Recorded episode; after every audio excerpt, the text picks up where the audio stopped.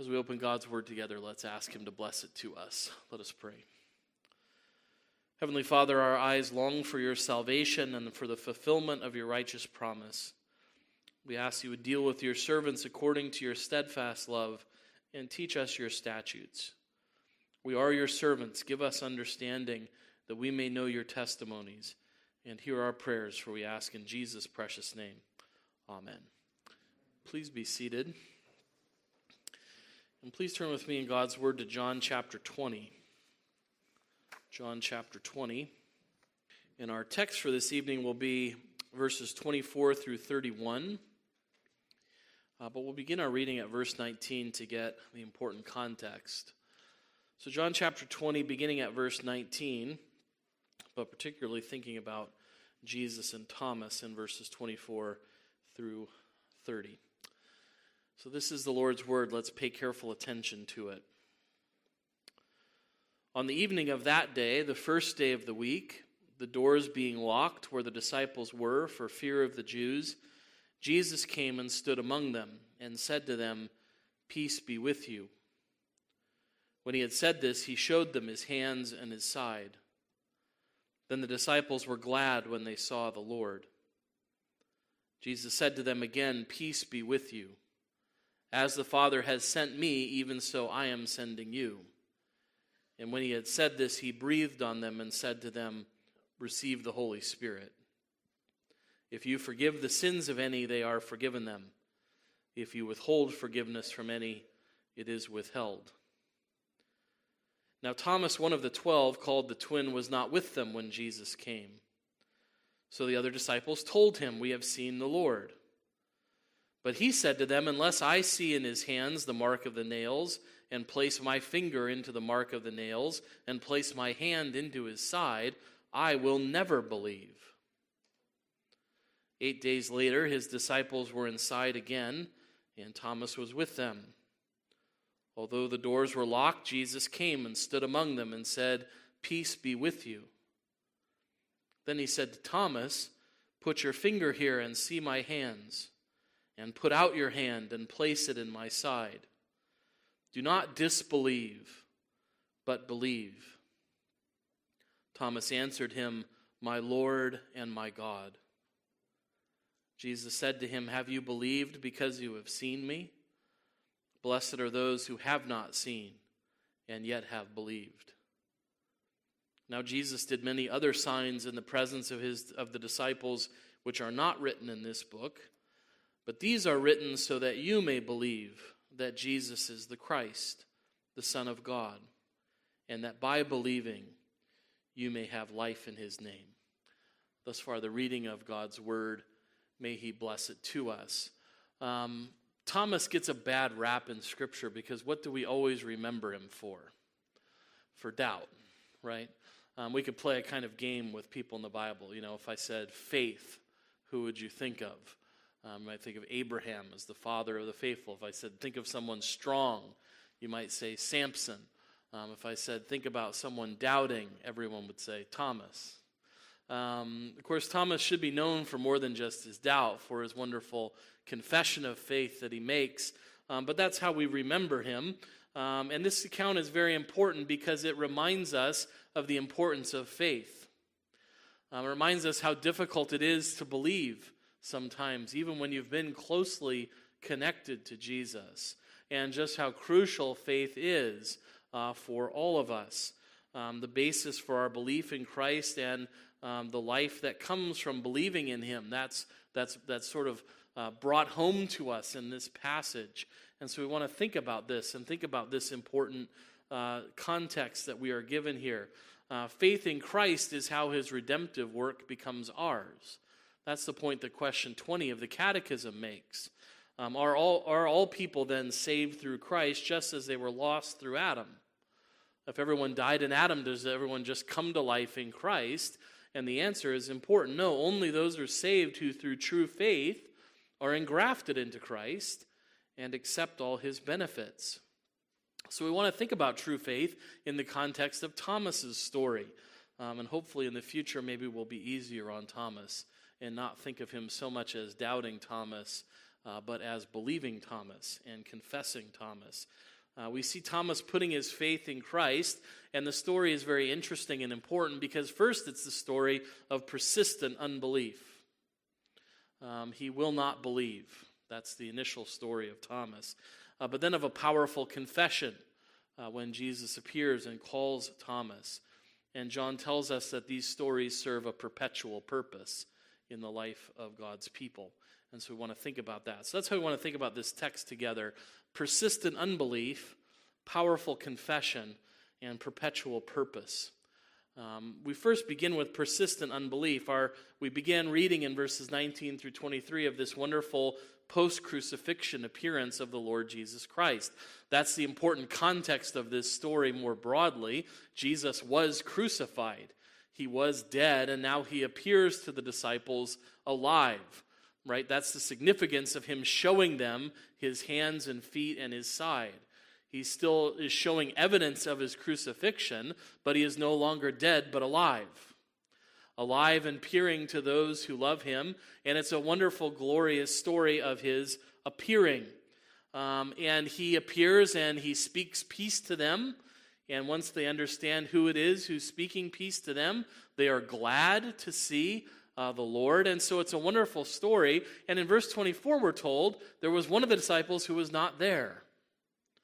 And now we don't know why Thomas wasn't there. We're just told that Thomas wasn't there with the rest of the disciples when this event happened. So you can imagine that all of these guys who spent so much time together, the first time they get back together with Thomas after this wonderful experience, what do they tell him? Well, they tell him what happened. Uh, they share with him the good news that we have seen the Lord and probably recount the events of verses nineteen through twenty-three for Thomas and tell the story of the Lord appearing and what he said to them and what they saw. And how he said, you know, you're going to go forth and be my witnesses. And Thomas says, great, I don't believe a word of it. I don't believe you.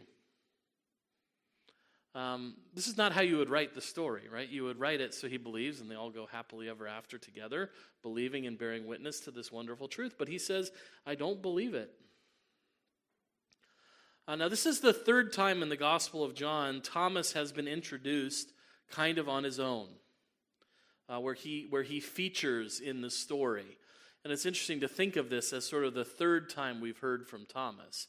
Um, the first time we heard from him in the Gospel of John is when Jesus was going to go to, to raise Lazarus from the dead. And the disciples were saying, you know, if we go, the, the Jews are after you. They want to put you to death. It's dangerous for you to go. If you go, you could be killed.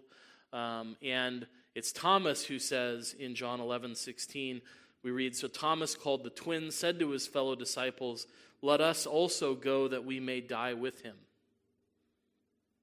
Uh, so there's a certain loyalty that Thomas has shown thus far in the Gospels. He's been highlighted for being willing to go with Jesus, even if that meant dying with him. Uh, Thomas is not someone who is sort of wishy-washy in his commitment to Jesus, right? He's willing to go and die with him. Um, we also see Thomas appear again when Jesus speaks those wonderful words in John fourteen, verses three through five. And if I go to prepare a place for you, I will come again, and I will take you to myself, that where I am, you may be also, and you know the way to where I am going. Thomas said to him, Lord, we do not know where you are going. How can we know the way? Um, so it's an important question that Thomas puts to the Lord there. And it's thanks to Thomas's question that we have the wonderful words of Jesus from an earthly perspective. Thomas, I am the way and the truth and the life. Those words were spoken to Thomas. Jesus said to him, I am the way and the truth and the life. No one comes to the Father except through me. To this point, Thomas has been pictured as someone who is loyal, but who does have an inquiring mind. And when he's brought up this third time, we might easily wonder what is the purpose of his introduction here, but we might not have been expecting that he would not believe. That he would be so persistent in his unbelief. Um, as they describe the circumstances to him and, and lay it all out, he hears it all, and then he says, I don't believe you. In fact, what it, his answer really reveals that he's saying to them, what you just told me is too fantastic for anyone to believe. Who would believe what you just said absent evidence? You know, he basically says he couldn't believe such a story unless he was able to put his hands in the nail holes and his hand in Jesus' side. He essentially says, if I could do that, then I would believe the story that you just told me. But your word is not enough. And even the way he sort of frames that is a kind of condition that he expects could never be fulfilled. The way he says it to them is sort of the way we say, I'll believe that when pigs fly. Right? You believe that to be a condition that you will never see. If you see it, please call me. I'd love to see it. But we don't expect to see pigs flying. Right? We're saying that could never, that will never happen. That's the way Thomas says that. Yeah, okay, I'll believe that if I can put my fingers in the nail holes. If I can do that, I'll believe this. Otherwise, I won't believe. And his statement of unbelief is really persistent. Um, in the Greek, the force of the verb with the disciples, it, it sounds like they attempted to tell him. They kept trying to tell him what happened. And he is persistent. I will certainly not believe that. It's about as strongly as you can say it. I will never believe that. Um, and, you know, it might have... Thought, you might have thought that all his disciples say, well, you know, this job of being Christ's witnesses is not starting off very well if we can't even get Thomas to believe us. Um, he's showing a certain lack of confidence in his friends that they actually tell the truth. Um, but, you know, I think it's helpful because we still have we still face that today where people will say, I can't trust your word on that. Um, those are all wonderful claims you make about the Lord and about who the Lord is and what he's done. Those are all wonderful claims, but I need some evidence. Absent some evidence, I can't believe that. I can't simply take your word for it. Um, I would need hard evidence to believe that. Uh, you know, those kinds of people are legion in the world. Richard Dawkins and the New Atheists, absent some actual scientific empirical proof, I couldn't believe something like that. They require proof that they believe to be non-existent. Um, I will never believe that. And so what do we do? Where do we go from there? How do we ever get past that with people?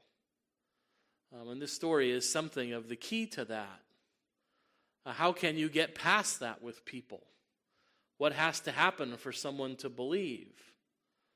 Jesus has to appear to them. Jesus has to reveal himself to them. And that's what he does to Thomas. How does Jesus respond to his persistent unbelief? Um, he shows up. And he essentially recreates the scene that the disciples had already faced eight days before, a week before. And so Jesus comes and essentially the scene is repeated, right? The day is eight days later, so it's the same day. It's Sunday. The circumstances are the same. They're all together with the doors locked. The appearance is the same. Suddenly Jesus is standing in their midst. The words are the same. Jesus says, "Peace be with you." The only thing that changes is he addresses Thomas directly. And he knows what Thomas has said.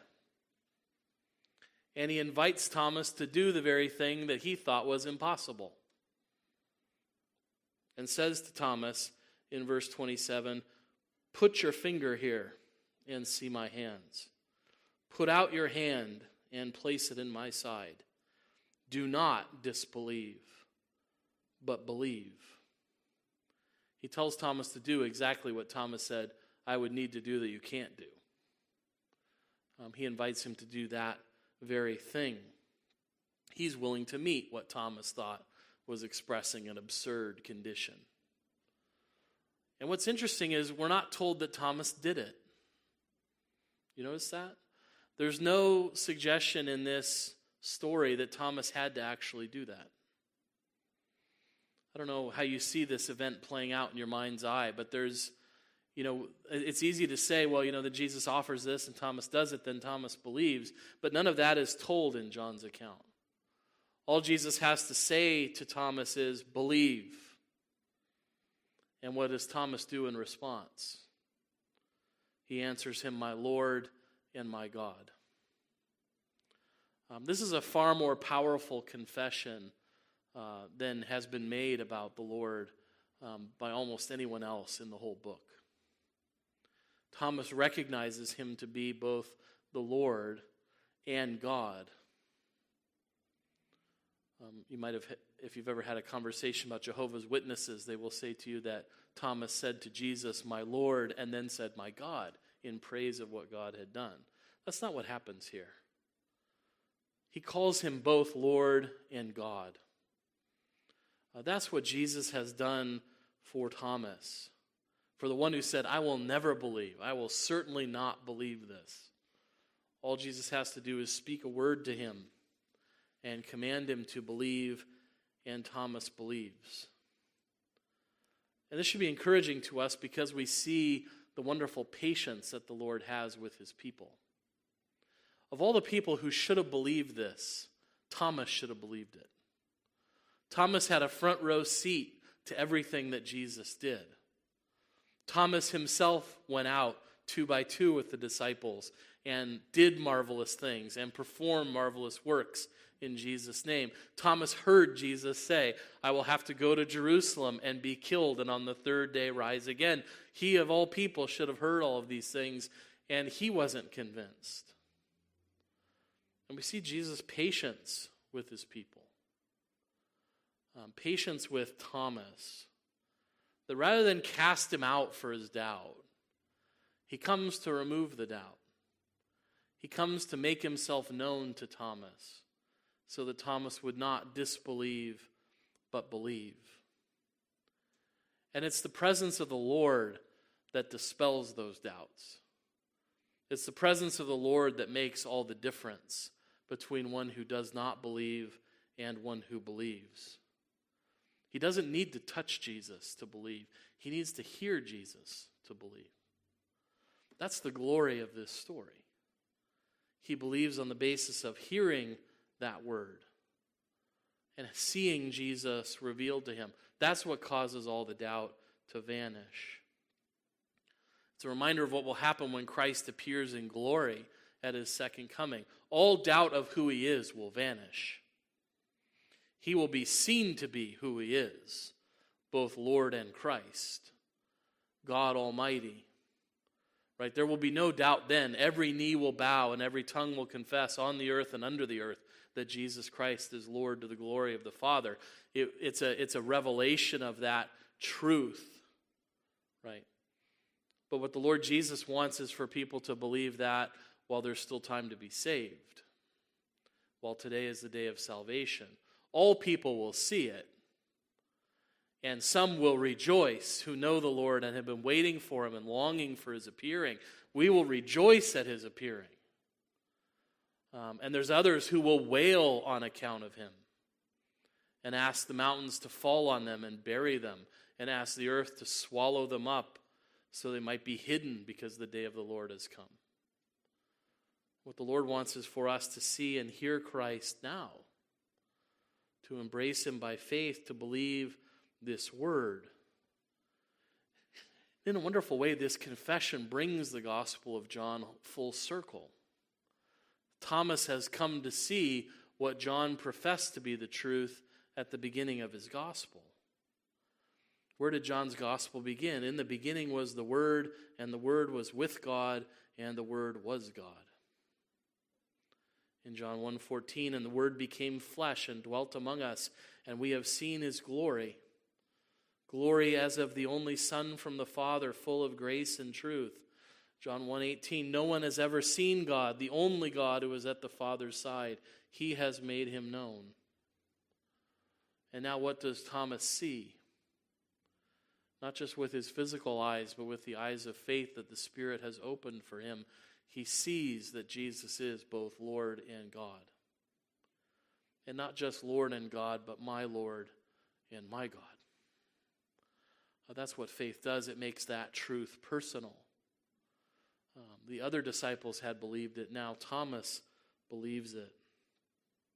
And seeing and believing is an important reality for the disciples, because they go out into the world asking people to believe on the basis of what they have seen.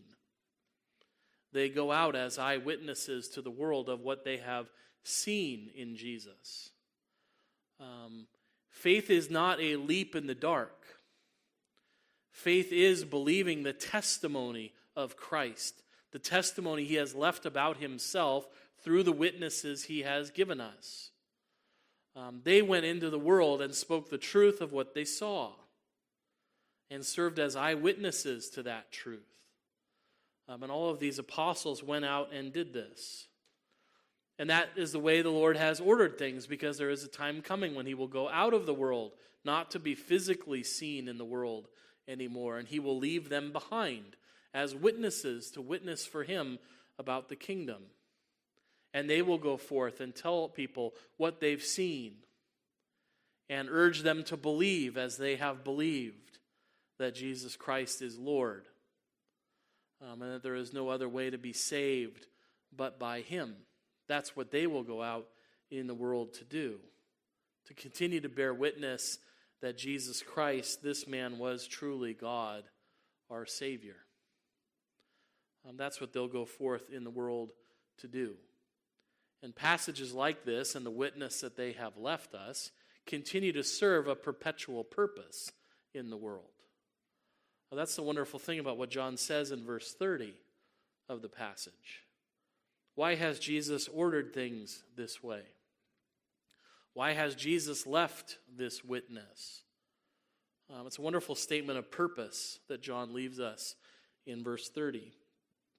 Now Jesus did many other signs in the presence of the disciples, which are not written in this book, but these are written so that you may believe that Jesus is the Christ, the Son of God, and that by believing you may have life in his name. It's a wonderful thing to see Jesus and believe, but that will not always be the case where people can see him physically and believe. Uh, that time is coming to an end when God, when God is going to send his disciples forward in the power of the Holy Spirit to bear witness to him. He's not always going to be seen in the world. And so what is the apostolic witness for? To bring forth what they've seen so that people would continue to believe. They're going to be charged with going out into the world and establishing the witness to Christ in the world and to tell and to testify to what they've believed. And I find it interesting to think of Thomas after this event as an evangelist. And as all of us who've done tried any kind of evangelism have probably encountered, someone saying the very thing that Thomas said. Well, I'd have to see that to believe it. I wonder how many times Thomas encountered that. And could say to them, you know, I used to say the same thing myself. And then I saw him. Um, you know, Thomas could say that as an eyewitness, and I wonder how many times he ran into that problem and thought, you know, I wish Jesus would just show up. It worked for me. Um, but that time is not the most of, for the time in the church. Mostly we're called to hear and to be shown Jesus through the eyes of faith, through what has been written by the Spirit and testified to in the world by his servants, that Jesus Christ is Lord. And that's the encouraging thing about this passage, is that Jesus leaves his disciples for that purpose, so that there will be people who do not see and yet believe. Right? That's, that's Christ's word to Thomas. Have you believed because you have seen me? Blessed are those who have not seen and yet have believed. Uh, we might not have seen Jesus, but we had to have Jesus revealed to us by the Holy Spirit. It's a Spirit-wrought reality to come to realize who Jesus is, uh, to understand the purpose for which this testimony has been set into the world. Um, that the time of the apostles was one where they saw him. The time of the church is one where we will see him through the eyes of faith, through the witness that he's left, whose testimony is recorded for us. And that's what true faith is. That's why question twenty-one says, true faith is not only a sure knowledge by which I hold as true all that God has revealed in his word. Where do we see Jesus now? We see him revealed to us in his word by his Spirit. That's where we see Jesus. His appearing to Thomas was appearing to us. That's the witness he's left for us, that we would see him through that testimony and hold as true all that God has promised in his word. Um, we're, we're called to believe in that testimony as God's testimony to us. And we're called to know it and to agree with it and to trust it. Right? True faith is not only a sure knowledge by which I hold as true all that God has revealed in his word, it is also a wholehearted trust worked in me by the Holy Spirit in the gospel. The Holy Spirit has to work that trust in us. And that's why we should have the encouragement to do evangelism, to preach the gospel in church, to do evangelism with the people that we meet, because the Holy Spirit can still show them Tom, still show them Christ, just as Thomas saw Christ. Right? Christ can make himself known even to the person who says, "I will believe that when pigs fly. I will never believe that." The Holy Spirit has the power to shatter that unbelief. And the word has been left for that very purpose, to drive home faith in the hearts of people. And that really is all that we're called to do, is just repeat that apostolic testimony. Repeat what we find in the word. Repeat that truth. And trust that it still has the same power it's always had.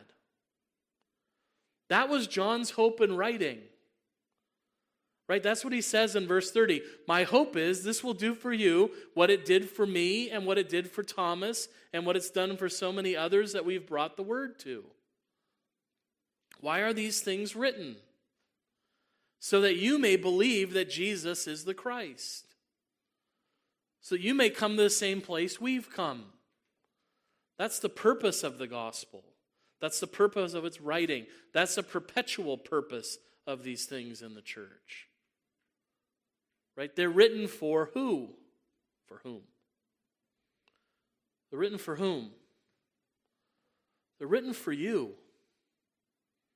Is that remarkable? It's written for you and for me.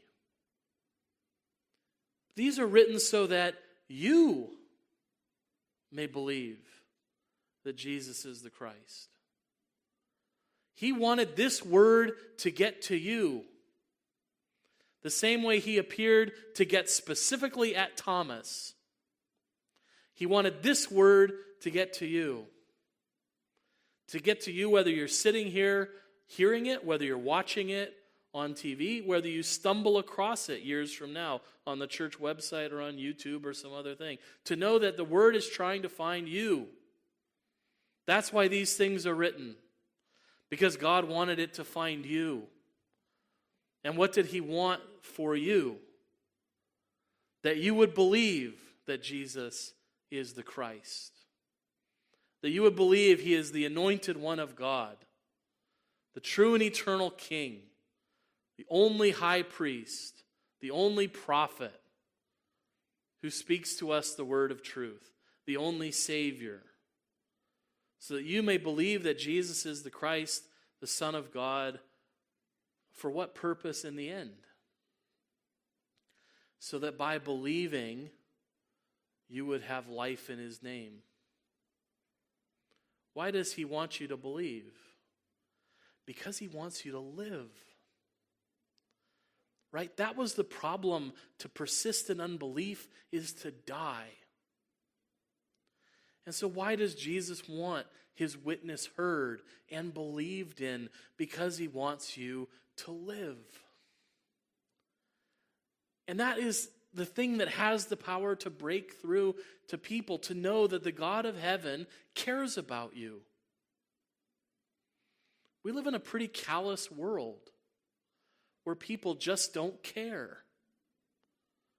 And just this morning I heard Chevy Chase being interviewed on Sunday morning on C B S, and you know they were talking about, you know, if you kind of had a controversial career and you're not very popular with certain people that you've worked with, you have this sort of reputation. He said, "I don't care what people think about me.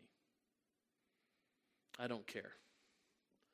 Um, now, there's a certain amount of strength in not spending all of your time uh, caring what other people think about you.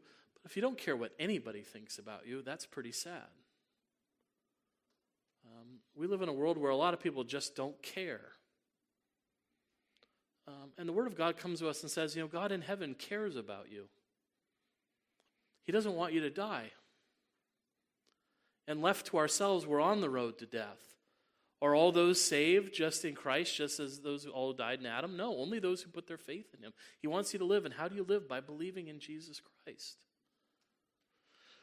That's what God wants for us, for us to believe in him that we might have life in his name. To believe that this person who walked the earth two thousand years ago was God incarnate, who came with a mission from his Father to save you from your sins. And that by dying on the cross, nails going into those hands, into those feet, a spear going into that side, that death accomplished your salvation. And that he died for your sins, and that he was raised for your justification, and he ever lives now to intercede for you. He is Christ, the Son of God. And that he wants you to believe, so that all those benefits that are his may become yours. To know that God has freely granted not only to others, but to me also, forgiveness of sins, eternal righteousness, and salvation. These gifts are purely of grace only because of Christ's merit. His wounds speak to his death that brings forgiveness. His life speaks to the resurrection. And what does he want it to be for us? Life and peace, so that there will be gladness. You see how that worked for the disciples? They saw him, he spoke peace to them, and they were glad. That's what the Lord wants for us, to be rejoicing in the life that he has provided for us, out of no merit of ours, but only out of the merit of Christ and what he's done for us, so that we would have life in his name. That is the good news of Jesus Christ, that he came into a dark and dead world to bring life and light. And he doesn't want you to miss it. Um, and just as he continued to drive into Thomas until he believes, uh, so we pray the Holy Spirit would do for you. That if you're hearing that you don't believe, you might be driven to faith in Christ. And that if you're hearing you do believe, you recognize it was God's mission in the world to bring himself to you so that you would live. And that we would have joy and gladness to know that we have a God in heaven who loves us enough to do that for us. And that understanding that truth, that glorious truth, would drive us to his service. That's why so many of the men who were locked in that room for fear went out to proclaim the Lord Jesus Christ, and why so many of them died in that witness. They were willing to do it because they knew he was the Son of God, and that by believing in him they had life in his name, and it was worth it to go out and to share that truth so that others would believe, even if it cost them their life. This is the truth that fuels the service, to know that we have a God who would do this for us. That's why this is written. That's why the church exists. That's why we exist in the world, to bring this good news that Jesus Christ is the Son of God, and that you have life in his name by believing. By believing we would have life in his name. May all here know that truth and live and be glad. Amen. Let's pray together.